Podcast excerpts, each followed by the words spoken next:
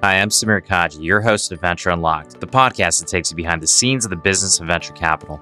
On this week's episode, I'm thrilled to bring you my conversation with Jason Shuman, a partner with New York based Primary Venture Partners.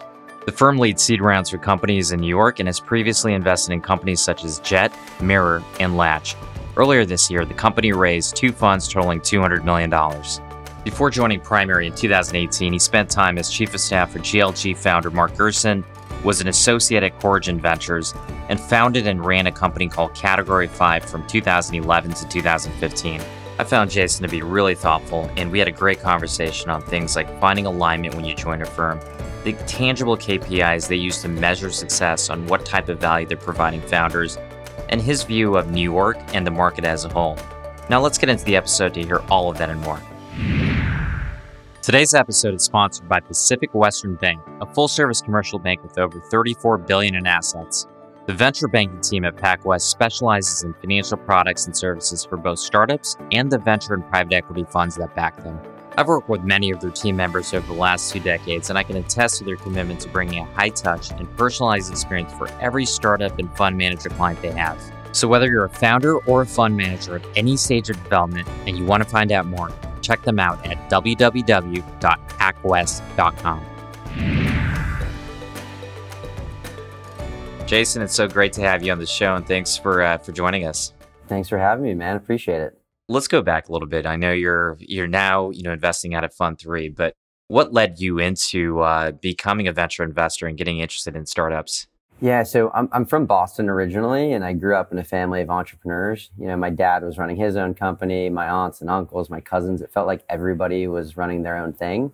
Uh, so I became obsessed with startups when I was pretty young. Like literally in middle school, I was writing business plans for like mobile payments on flip phones. And you know, high school, went to work at this identity theft protection company that was run by my aunt and uncle, and you know, they had a former VC from SoftBank working over there at the time, and I just learned a ton from them about you know A/B testing and customer acquisition and LTV, and I just became a total nerd around uh, startups more broadly, which ended up taking me down to the University of Miami for college, where I studied entrepreneurship and marketing and launched my first company, which was a direct to consumer footwear company back in 2011. It was good timing, but uh, pretty bad execution, if I could say so myself.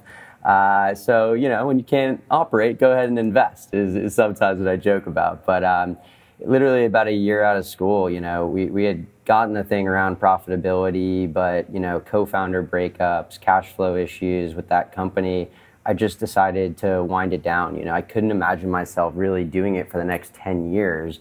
And sitting there as a 23 year old in Boston at the time at home, I was like, what do I want to do next? And I didn't have the confidence to start a new company. And, you know, I didn't know if I really wanted to go operate at a friend's company. But this thing called venture capital became super interesting. Really, at the beginning, it was for four reasons. You know, the first one was I could learn about different industries nonstop, and I'm a huge nerd, and so doing that was great. Number two was I wanted to be able to fundraise easier, and and number three was really that I could meet a better team for the next time around. You know, and you only know an A player when you've seen it, and I felt like VC would put me at the forefront of meeting some of the best operators really in the world, and lastly, like venture really aligns with my why in life, and I'm sure we'll get more into this, but you know the idea of being able to go help others like give them the confidence the skill set the tools the relationships to live a more successful fulfilling life venture really aligns with that. So i uh, drove for uber at night and sourced deals during the day for free and eventually found myself uh, getting a 90 day trial offer from the guys over at Corigin Ventures to be their first hire and the rest has been history so you started uh, Corigin, which at the time was the venture arm of the parent company. Ultimately, did that for a while and worked then I think with Mark Gerson of of GLG. You and I have talked about that offline. That was an interesting experience where you got exposure to a lot of different things. It wasn't just traditional venture. Tell us a little bit about the experience with Mark. Mark Gerson's an incredible guy. Um, he did an incredible job building GLG to the behemoth that it is. I would say the quiet behemoth that it is actually in New York City, being a, billion dollar plus marketplace business. Uh, but he's also an incredible philanthropist and it has his hands in so many buckets. So when I came over there to really like get the family office like stood up, I was doing a slew of different activities. One was venture capital investing. The second was we were working on incubating companies. The next was LP investing. We had some philanthropic efforts that I was involved in in Israel and Africa. And then the last thing that I was supposed to be doing was uh, spinning up a, a mentor network between ultra high net worths and pro athletes. So one of the first people that actually uh, we onboarded was a guy by the name of Kelvin Beachum, uh, who has gone above and beyond all expectations, you know, that I ever had, you know, in terms of his investing career now, and really become like a brother to me in many ways.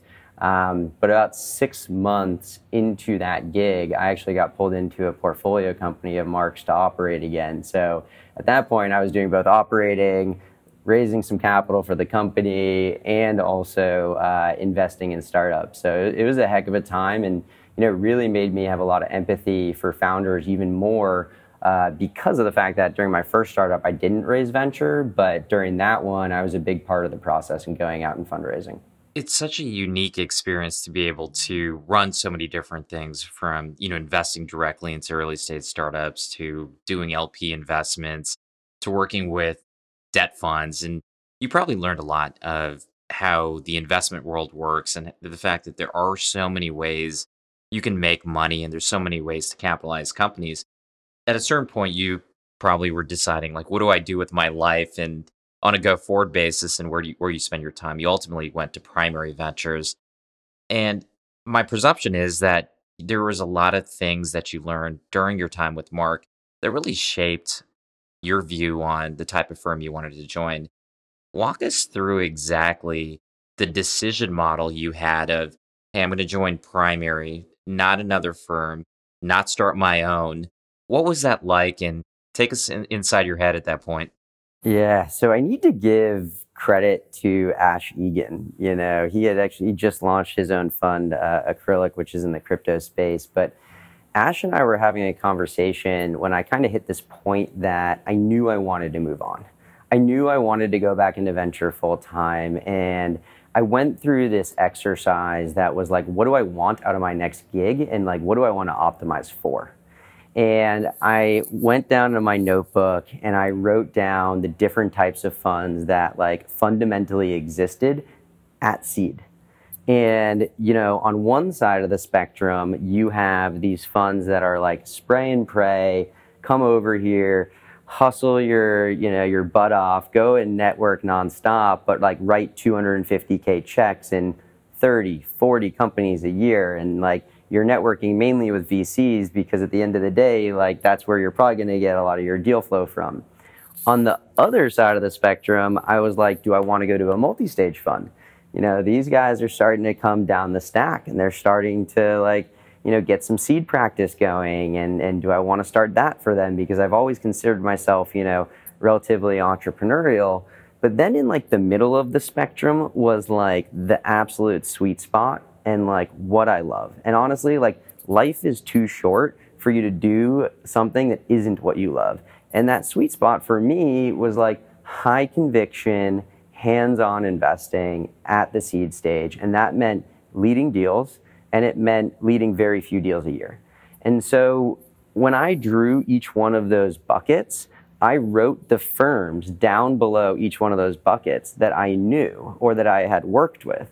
And in one day, I had sent out about 35 emails to folks saying, you know, hey, so and so, I've really enjoyed getting to know you. I'm thinking about my next move, would love to have a conversation. Now, that weekend, I got a phone call from Luke Schoenfelder at Latch. And Luke said to me, hey, man, I think you really need to talk to Ben and Brad. They just like announced their second fund, $100 million. From an investment strategy perspective, you guys are super aligned and like they're just great humans. And so I met up with Ben uh, at Le Pain Quotidien, like uh, you know, on Broadway and 21st that morning. And what was supposed to be like a 30 minute meeting turned into two hours. And what I realized was that from a strategy perspective, we were literally the most aligned that you could get. I mean, fundamentally, we believe that at the earliest stages, there's many ways to make money, but startups are hard and founders deserve better. So if we're focused and we're pushing them to be focused, we need to be even more focused. So it's like we're New York only, we're seed only, we only lead, and we're trying to bring a tank to a knife fight. Like we invest more in our portfolio impact team than anybody else. And you know, when I was looking at funds and, and, you know, in full transparency, there was a few that I was at the offer stage with, and some that were even giving me offers to make more money or have a better title from day one. But when you have two firms that have the exact same AUM, and one firm has a team of 13 people, and out of that, more than half are on portfolio impact, and the other firm is only a couple of you know GPs and a platform person you know, I said to myself, like, which side of history do I want to be on? And and ultimately, uh, I am where I am today. Looking back, then you sort of go through this decision model, which sounds very thoughtful, right? You've kind of force rank what you cared about. You had this view that primary in itself and the partners were just incredibly aligned with the way you thought about it. But going into a new firm, especially a firm that's already established, you had a couple partners with Ben and Brad that had worked together for a long time. And a lot of firms have struggled with integrating new senior investment professionals, having a seat at the table, having a culture. How did you yourself think about those intangibles when joining? What has Primary done right to be able to integrate new people in a way that provides really long term viability in the right culture? Ben and Brad get a ton of credit for this. I think it starts with trust. When they go out to find new people to bring on the team, the interview process is not just about like getting to know you as a person, but it's like getting to the place where they feel like they can really trust you. If I can give a piece of advice to like young investors that are going into a firm with an established partnership, it's really that like the skill of you know quote unquote getting a deal done is really about trying to help build consensus and if you can't build consensus it's about uh, articulating your framework from an investment evaluation perspective and getting people to see your point of view and your perspective you know at the end of the day we have an investment framework internally where we write down a list of gotta beliefs in any investment. And it's like, if you believe in X, Y, and Z, then we should be doing this investment. And the thing is, in a diligence process, maybe two out of the three gotta believes you can diligence and check that box and say, that's obvious. Like, let's just say that's completely obvious. But the third one is the one that gets debated the most. And at the end, you know, you never know. Like one person could be right and the other person could be wrong. But this is the type of business where we're arguing about things that nobody really fundamentally knows the answer today. And so if you're working with people whose point of view you trust and you think they're really smart and they work their butt off and have learned through years of experience, then you're going to give them the leash. And you know, my credit, I think, to, to Ben and Brad is that they've given me the leash to really go out and, and try to get deals done and to win the trust of entrepreneurs and to work super closely with them. You know, and I, I hope that I've proven them right uh, and, and in giving me that trust, and I hope that that continues. It's also a challenge on the other side of the coin. If you're entering into an established partnership, to have, in some ways, the confidence to be able to have a voice at the table imposter syndrome, I think, is a, a very real thing for a number of people. In fact, I, I'd say the most, the majority of people in the industry have some level of imposter syndrome, regardless of how successful they become. It's even tougher when you, you know, the longer a partnership's been around, the longer those people have worked together. What advice would you impart to somebody that's joining a successful firm with an established partnership in overcoming some of those things that relate to imposter syndrome and just integrating with a new set of uh, family members? I think it requires two things. One, um, the education piece that I just brought up, I think is really important. You know, Angus Davis at Foundation, I think, did an incredible job bringing his partnership up to speed on the challenger bank space. And he was able to, you know, essentially just show them the deep dive and the work that he put in to really figuring out everything and anything he could about the space and showing them the framework that he had. And by being able to do that, he was able to build trust and I think, you know, their conviction in him. In terms of, you know, how to completely remove quote unquote like imposter syndrome, I think imposter syndrome is one of those things that most seed stage investors you can have it, but it probably is going to end up lasting your entire career. And the reason being is that the when you look back on your best investments, good luck trying to connect all of the dots aside from the fact that like the people were really really good and the timing was really really great and the market was really really big. If I can get this one piece of advice across, it's like you're being paid for your opinion. You know, Ryan Freedman said that to me super early on when I was at Corigin and said, you know, I'm paying you for your opinion. And that was on like day 15 of my job, sitting in office when I really didn't know anything.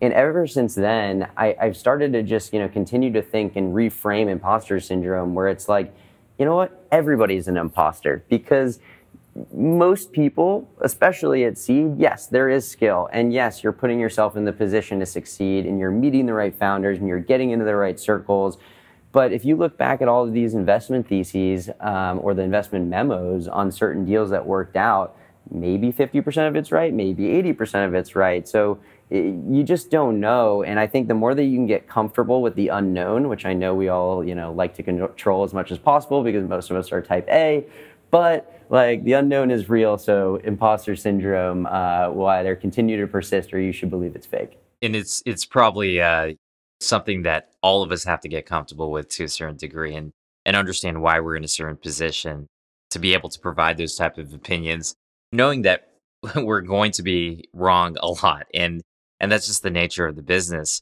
speaking of the business itself you mentioned something that i found really interesting and i like it which is you know bringing a tank to uh, to a knife fight i would say the world has evolved so dramatically over the last 15 months or so that you could probably pack in multiple lifetimes.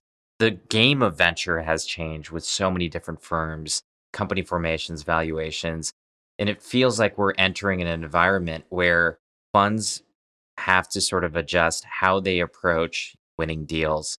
You've taken an, a uh, primary fewer companies per portfolio, indexing heavily on a team that helps these entrepreneurs.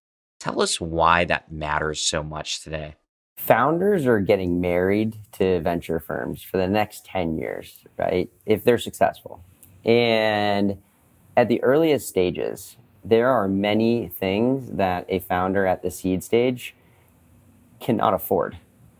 They're not going to be able to go out and hire a chief people officer who has scaled the company from 20 to 500 people. They're not going to be able to hire the chief revenue officer you know, from a company that's scaled to $200 million of ARR. They're not going to be able to hire the CFO from a company that got acquired for $400 million. These things just aren't resources that they can get on their own, but they are resources that we as primary have and will continue to invest in and bring full time onto our team so we can provide those resources to the companies that we're trying to work with. So when we meet with founders, you know, not only are we introducing them to Rebecca Price, who came over from Capsule and Enigma, or Cassie Young, who came over from Sailthru and CM Group, but we're introducing them to the other three people on our market development team who are going out and helping you with sales and go to market, and the two other recruiters and community people, and the person on the marketing side of things that can really help them think about things in a way that they probably wouldn't be able to without the resources that we're providing them with. The other thing I will say is that, you know, as a young partner at a fund who's trying to win deals, having these people by your side who, by the way, are a hundred times better at the things that they do than I am. And I don't care which fund you go to, who the partner is, unless they've done that job, specifically that job, not the CEO, done that one job, they're not going to be better than their old CRO, most likely, in scaling up the function. So by applying these people from a value add perspective, it makes it easier for me to win deals. And then at the same time, you know, we fundamentally believe it's great to bring on board what's called board partners, who are folks that can come into the boardroom alongside uh, people like myself to provide that other support in the boardroom. And those are people like Scott Norton, who started Sir Kensington, or Jason Herenstein, who is the CFO uh, or is the CFO over at Flatiron Health. These are people that are going in alongside us and trying to provide even more pointed feedback because not only have they seen the earliest stages, but they've seen the latest stages and have been in the weeds and more recently. So if there's anything we can do to help a founder get 10x the value out of us and not just us as a one single person team, uh, that's exactly what we're going to optimize for. There's something embedded in there that speaks to being a service provider versus just a pure investment firm. And I've always said that as an investor, you know, you're selling a commodity, which is capital. And in markets that are like the ones today, where there's founders have so many different options, you have to actually provide something above and beyond that consistently. And it has to actually be meaningful to founders. And, and I want to get into this a little bit more because there's a lot of skepticism because a lot of venture funds say we add value beyond the investment. You've built a team around certain capacities that drive value to these founders. The first question I have around that is how did you think about which pain points you wanted to solve for in recruiting that team that you built? And you mentioned some of those, but tell us a little bit about uh, what, what went into that team build. I can't take any credit for it because it happened long before me. But you know, fundamentally, from a framework perspective, we asked ourselves the question of what are the resources that seed stage founders wish that they could have, but they can't afford today. And that's how we came up with like recruiting. So on the recruiting side, we save our companies nearly $3 million a year in recruiting fees. And time to placement is like 50% of time to placement for companies who are trying to hire on their own. I mean, you think about that and you think about a CEO's job and maybe 20, 25% of their time at the seed stage is going on LinkedIn and cold messaging people. And it's like the unlock of time is incredible. And speed with these companies is absolutely imperative. It's like a number one priority when we think about what makes a great founder. And if you can't get butts and seats in 45 days and it takes 75, that's a huge gap. And so if we can bring recruiters in to support you, and by the way, because we only focus on New York, we've built this massive database of thousands of people who we've also back channeled. So we're not sending you people that we don't know at all. We're sending you high quality candidates with higher conversion rates, with higher success rates. And by being able to do that, we feel better about the opportunity for you to succeed or the probability for you to succeed. And it's the same thing on the go to market side with relationships. So we can make all sorts of introductions there. We can coach, you know, a lot of your executive team on that side. We can coach the junior team on that side.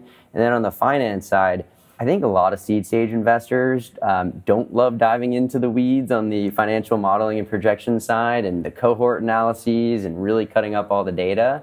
So we've brought on folks that love doing that and, and have done it at a scale that you know a seed stage CFO just wouldn't. And most most of these companies don't have CFOs. So we really try to package our companies up from a financial perspective too. By the time that they go and get to an Andreessen or a Sequoia or a Bessemer or GGV, they're like, wow, this is the cleanest data room, the cleanest financial model I've ever seen. And the amount of times that I think I've, I've heard that from my friends at those firms is uh, I can count on probably more than two hands, and I haven't even been there that long. This is a question that was actually posed to me by another manager who's scaling, and their AUM now allows them to start to hire a operations team that helps founders with a, a whole host of things, similar to what you guys are doing.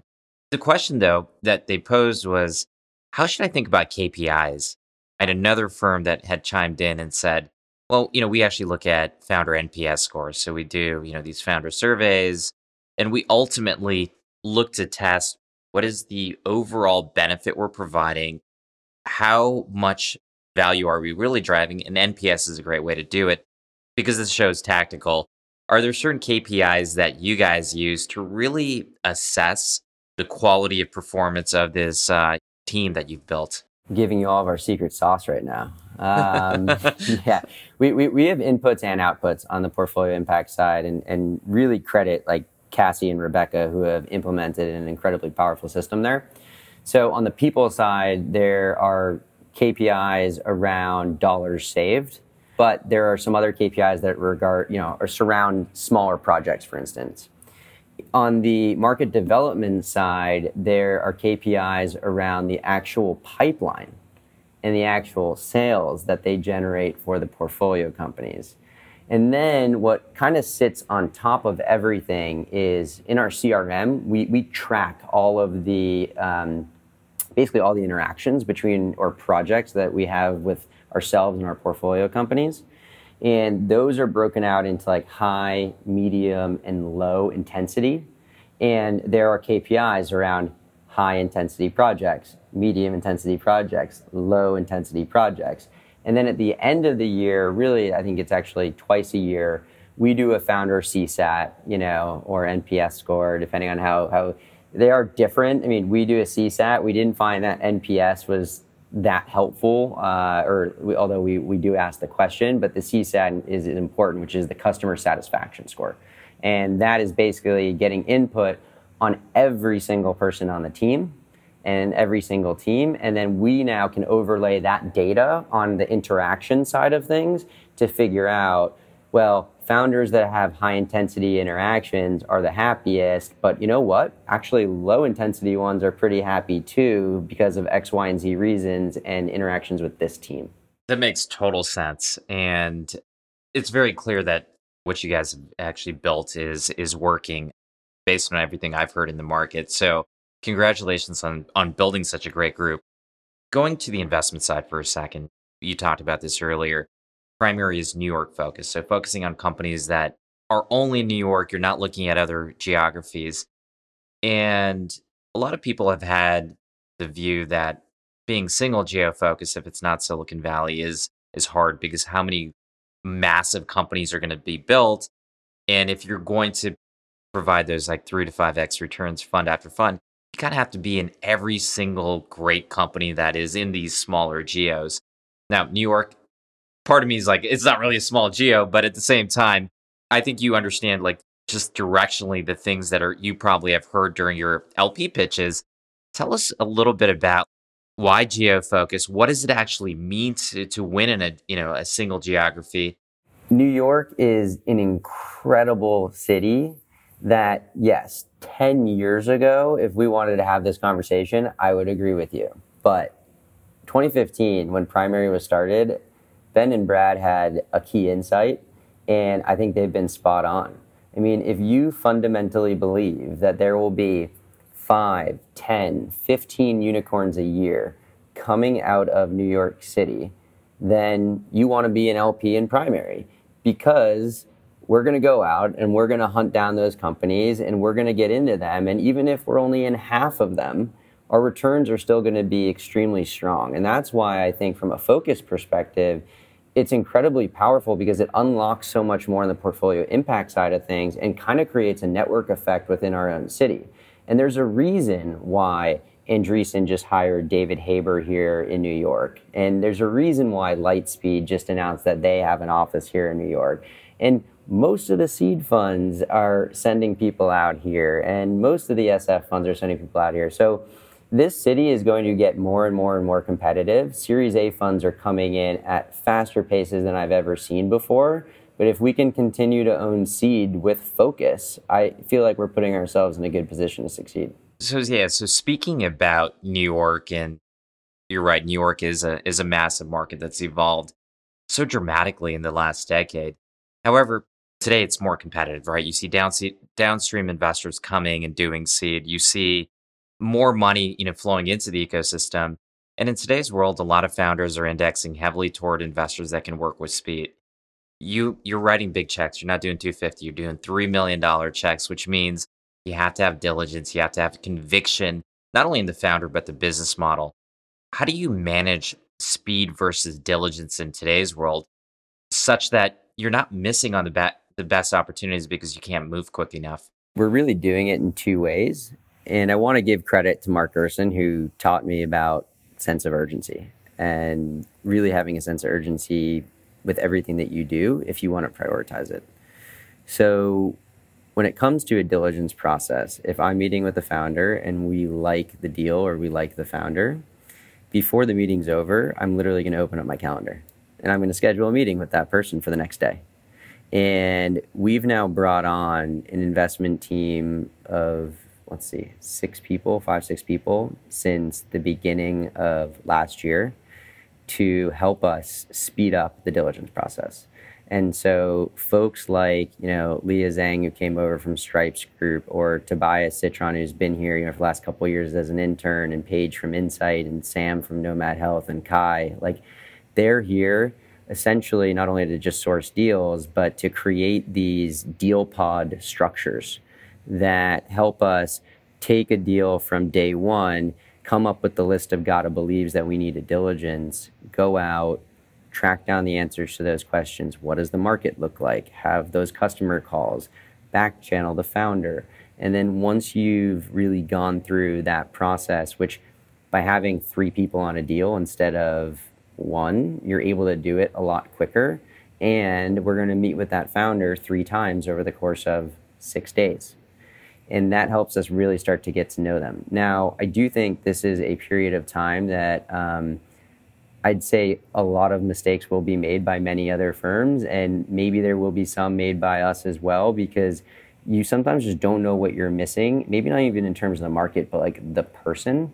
And it sucks because, like, I don't want this to be transactional. I want this to be as genuine as possible. And, like, I want to be able to go have dinner with you and get to know you a lot more. And so, we're trying to make sure that we're checking all of the boxes that we were checking before, but in a little bit more of a condensed timeline and and that's you know worked out pretty well for us. With that said, you know I've talked to multi-stage firms that have led some of the seed deals that we've looked at, and I'm like, well, did you look into X and Y? And they're like, nope, because it's like, why do they need to? Like they're like, this is a tiny check for us. So we really push founders to work with seed firms, whether they work with us or not, that are at least doing the work. The other thing though that we've been doing is going earlier and earlier. Tobias and Brian here launched uh, the New York City Founder Fellowship which is like our version of an equity free, fee free, you know, version of YC or kind of like an on deck.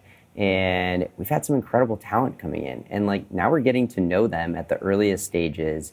We're getting to see how the sausage is made, you know, how the idea evolves, how they learn, speed of learning. And then we can make bets on them even earlier. And it's the same thing on the pre seed side of things where we're getting to work with people that, you know, we really enjoy working with and we've gotten to know over the years. And and that's a great framework in terms of how to manage all these different variables that are in play right now, which leads me to my a more global question to you. So when you started investing, it was at a time where prices were low.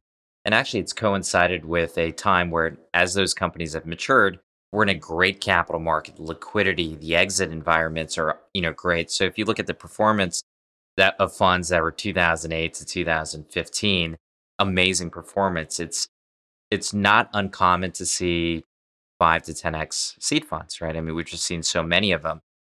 What do you think about the market today, right? The old adage is always buy low, sell high.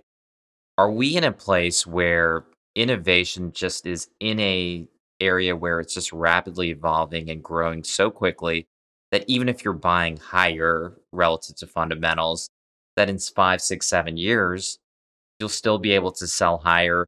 Or do you view this as, yeah, you know, valuations are high and the best companies will continue to do it, but there is going to be some deterioration and maybe some carnage that happens if there is a downturn in, let's say, a couple years now that we are going on 12 or 13 years in a bull run? I think we're at a period of time where the pace of innovation is shifting at such a rapid rate that there really will be these massive companies that generate these really strong returns. Now, that's not every company and that's not every market and not every company in every market has real moats and should be traded like a tech company but there are many markets that are going to have a new champion crowned that can generate a significant amount of enterprise value and returns for LPs and, and ourselves. You know, looking broadly at the ecosystem today, and this is, you know, anecdotally from a primary and a New York perspective, we have more high quality founders that have seen scaling from 10 to 100 or 1,000 now than we ever had before because the New York ecosystem is, is really starting to mature. Secondly, you're getting better ideas than you've ever had before. And why is that? I think one, there's been like a shift and a why now in a lot of these industries, but also because there's a democratization of access to information on the internet today. And you think about like the the amount of healthcare companies that are getting started that we see that are incredible. Like people are leaving Oscar and Ro and Cedar and starting companies that have really strong moats and great tailwinds and massive markets and you back them. And then, you know, what's crazy is not only is the speed of innovation changing, but it's like the speed at which these companies can scale. I mean, we have a company in our portfolio that'll go from like zero last year when they just like pivoted to over like 50 this year. And it's like, whoa, like that's recurring revenue, you know, you know, it's, it's an incredibly powerful thing. And so, yeah, I mean, are people overpaying? Maybe, definitely. You know, in some deals they certainly are, but there are certainly a lot of other companies out there that will live into it. Uh, but but it is buyer beware and it, it's founder beware because when you do end up taking on money at a ridiculously high valuation and you don't actually have product market fit, growing into that uh, might give you a little bit of digestion. I think that is such an important point, and I've always talked to founders about that. Don't take too much money at too high a valuation until you're ready. Now, yes, there's money out there, and you don't want to under capitalize yourself in this market, but it is it is founder and buyer beware for sure. I, I also agree with the uh, the point that the pace of innovation today is at breakneck speed, and you can look no further than the vaccine rollout using mRNA technology with Pfizer and, and Moderna. So the world has shifted. I'm personally very excited to see, you know, what the next couple decades look like. I try to disassociate that with the the financial aspect. It's too hard to, to know. And I've been long around long enough to know that I'm not smart enough, nor I do I think many people are smart enough to actually project what the financial markets are going to look like for the next five years, let alone the next year. So let's go to, our last segment, which is our heat check. I'm going to ask you three questions, rapid fire. The first being, what is the most counterintuitive lesson you've learned as a as a venture investor? People always say founder first, and I do agree, but you put a good founder in a bad market, the market will keep its reputation and the founder won't. So you need to make sure that you back a founder that will recognize when they're in a bad market and they'll move over to a different one. uh, and we, we do see that quite often and, and having that awareness. Well, let's talk about founders and you know, you've invested in companies like Latch at the early stages. You you probably have spent enough time looking at companies where you're going to miss companies too. Looking back in your career, is there a company that you look back on that you missed that's turned out to be a great company and you learned a particular specific lesson from? If so, tell us who the company is or if you're comfortable with and what you actually learned from that miss. My anti portfolio has a has a good size to it, but I, I, will use I will use LeafLink as the example here. You know, Ryan Smith actually has become a great friend, and I was at uh, Corigin Ventures at the time when we looked at LeafLink, and I remember you know asking a lot of questions about, well, what's your engagement like? And your, you know, this and that on these features. And are people really using it? And he wasn't really like tracking that much of the data in the early days. Like there wasn't the foundation laid. And, you know, he had sold a company before. Um, and I remember like thinking, how good is this guy? And, you know, at the same time, I knew his market timing was really good and I knew he was really, really thoughtful, really thoughtful, and learned super fast and had done it before.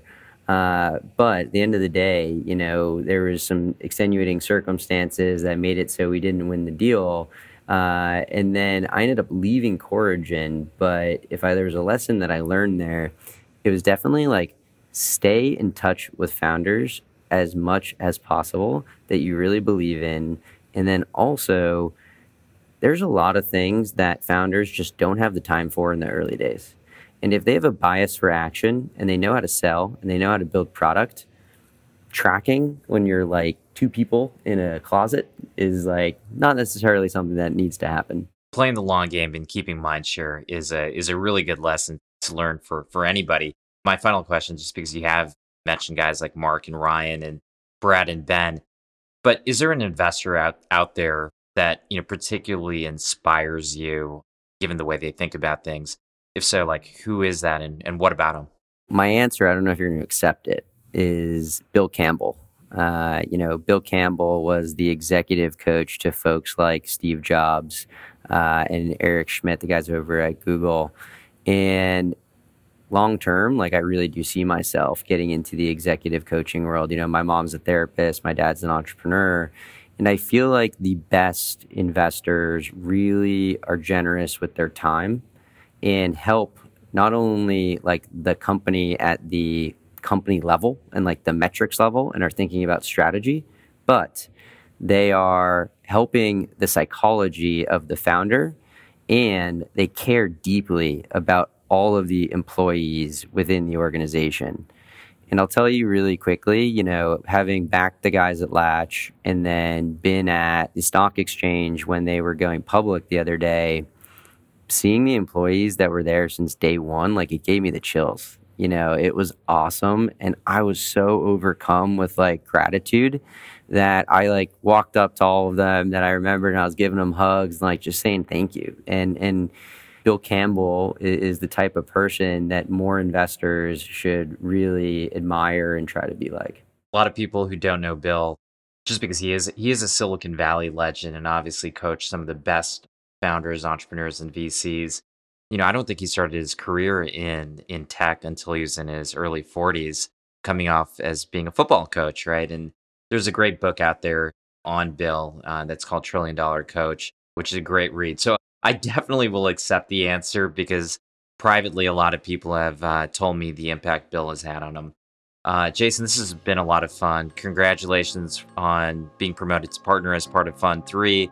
Excited for what you guys are doing in New York and, and look forward to uh, you know continue to track the story. Thanks, man. Appreciate you having me. Thanks so much for listening to another episode of Venture Unlocked. We really hope you enjoyed our conversation with Jason. To learn more about him and Primary Ventures, be sure to go to ventureunlocked.substack.com for detailed notes on the show, as well as my ongoing commentary about the world of venture capital. Venture Unlocked is also available on iTunes and Spotify for download, and while you're there, please leave us a rating and a review as it really helps us out. And hit the subscribe button in order to get each and every Venture Unlocked episode as soon as it's released.